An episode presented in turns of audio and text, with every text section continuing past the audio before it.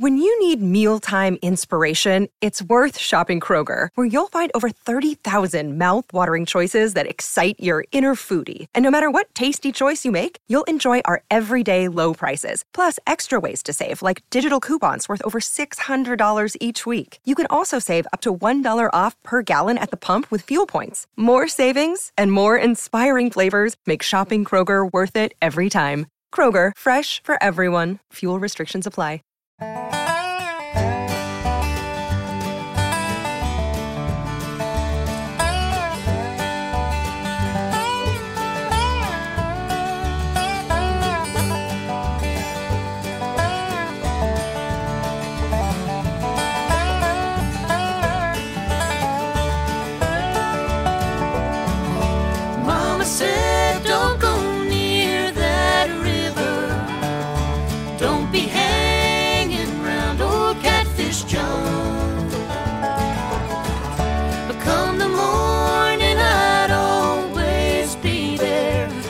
Walking in his footsteps in the sweet Delta dawn. Born a slave in the town of Vicksburg, traded for a chestnut mare. He never spoke a word in anger, though his load was hard to bear. Mama said,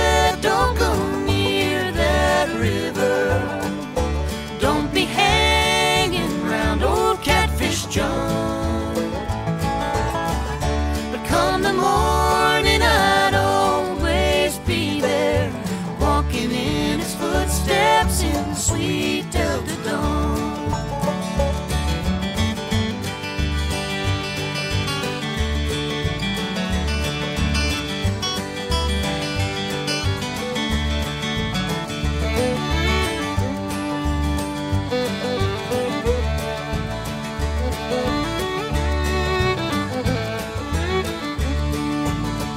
Catfish John was a river hobo.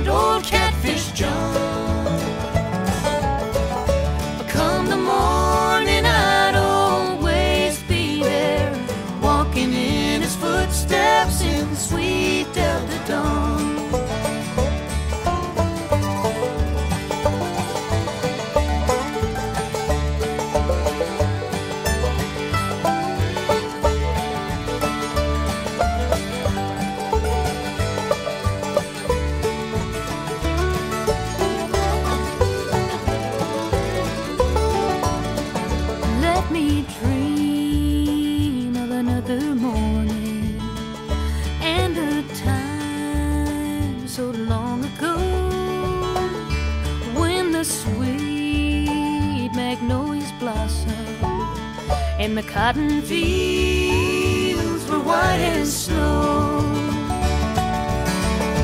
Mama said, Don't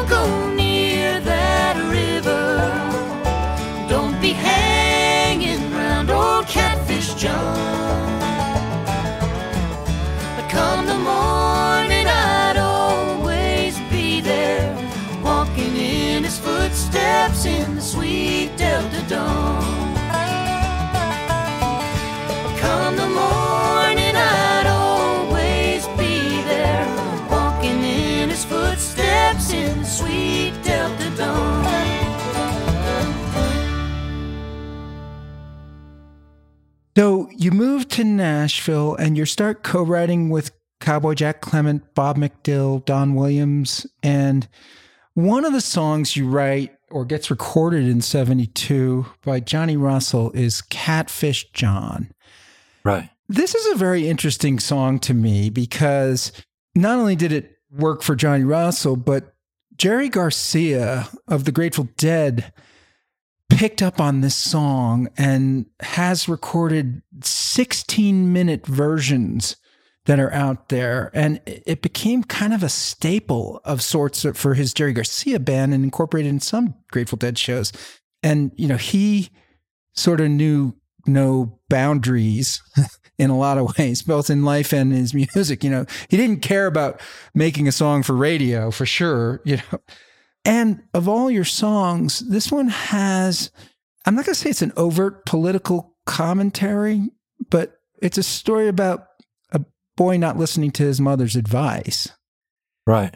I've always loved that song. And uh, I met Bob McDill in Beaumont, Texas when I was down there and I helped him make some demos, just some real simple guitar voice demos in the studio there. And then when Dickie and I went back to Memphis, I heard from Bob periodically. He would send up a few songs uh, on a tape, and we got one of them recorded by Perry Como, a song called Happy Man. Then Bob went off to the University of Texas, and uh, still occasionally heard from him. Then he joined, left there and joined the Navy. And didn't he get stationed at Millington and just north of Memphis, Tennessee? You wouldn't think the Navy would have a base there, but they do.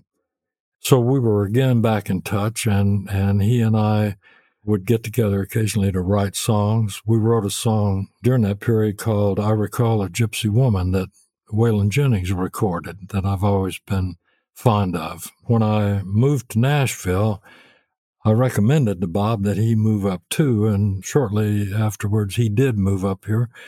Then Jack Clement decided uh, after I was here for a couple of years he wanted to start a record label and he wanted me to run it.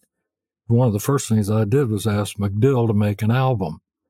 And when he was getting ready to start work on that album, he asked me to come over and write some songs. So he and I ended up writing, I think, five of the songs on his album, and one of them was Catfish John. McDill's a, a reader, and uh, so am I. So, you know, oftentimes when we'd get together to write, we'd just talk for a while. Maybe we'd talk about some books or whatever.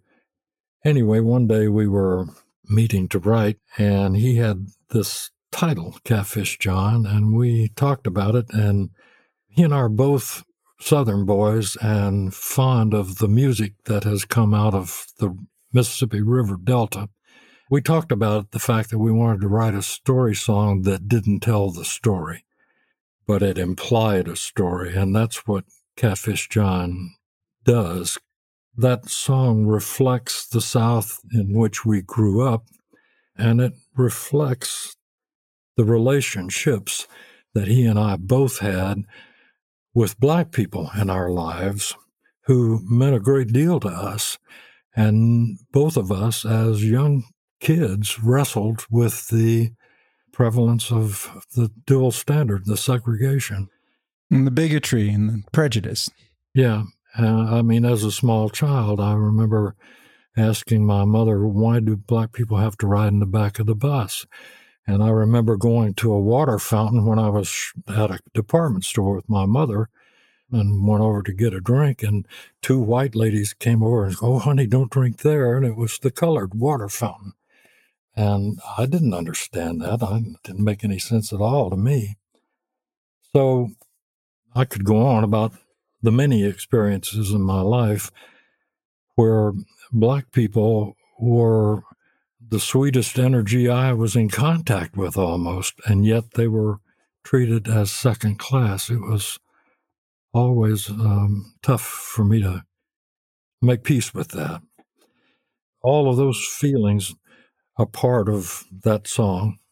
And so, this sort of prejudice or bigotry is handed down to a certain extent from parents. And so the song says, Mama said, Don't go near that river. Don't be hanging around old Catfish John.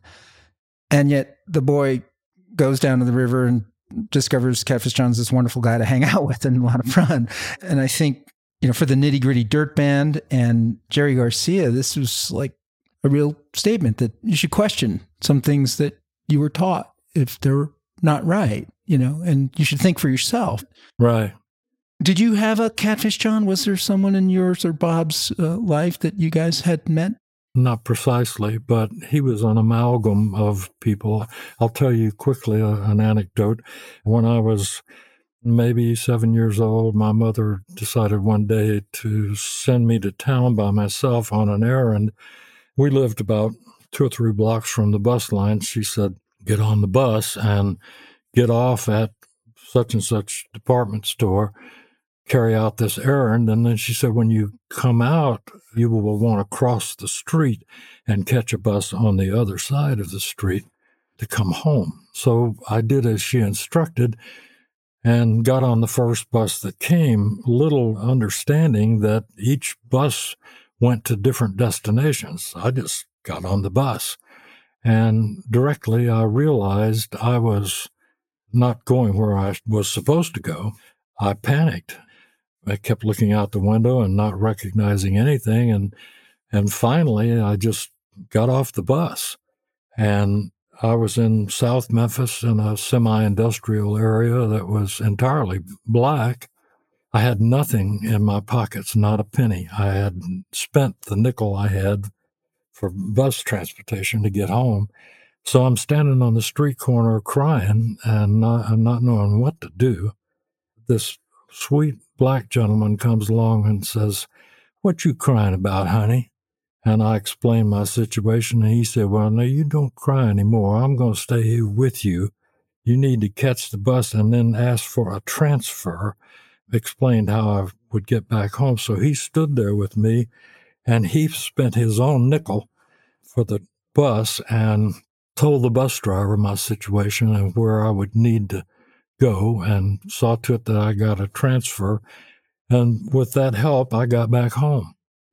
I never knew that man, but he was as sweet and warm as my maternal grandmother was with me. And for my life, I have loved him and remembered him and his sweet kindness to me that day.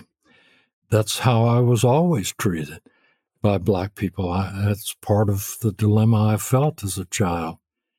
Well, that man is uh, the inspiration for Catfish John, and in some ways, that's a, a thank you note to him.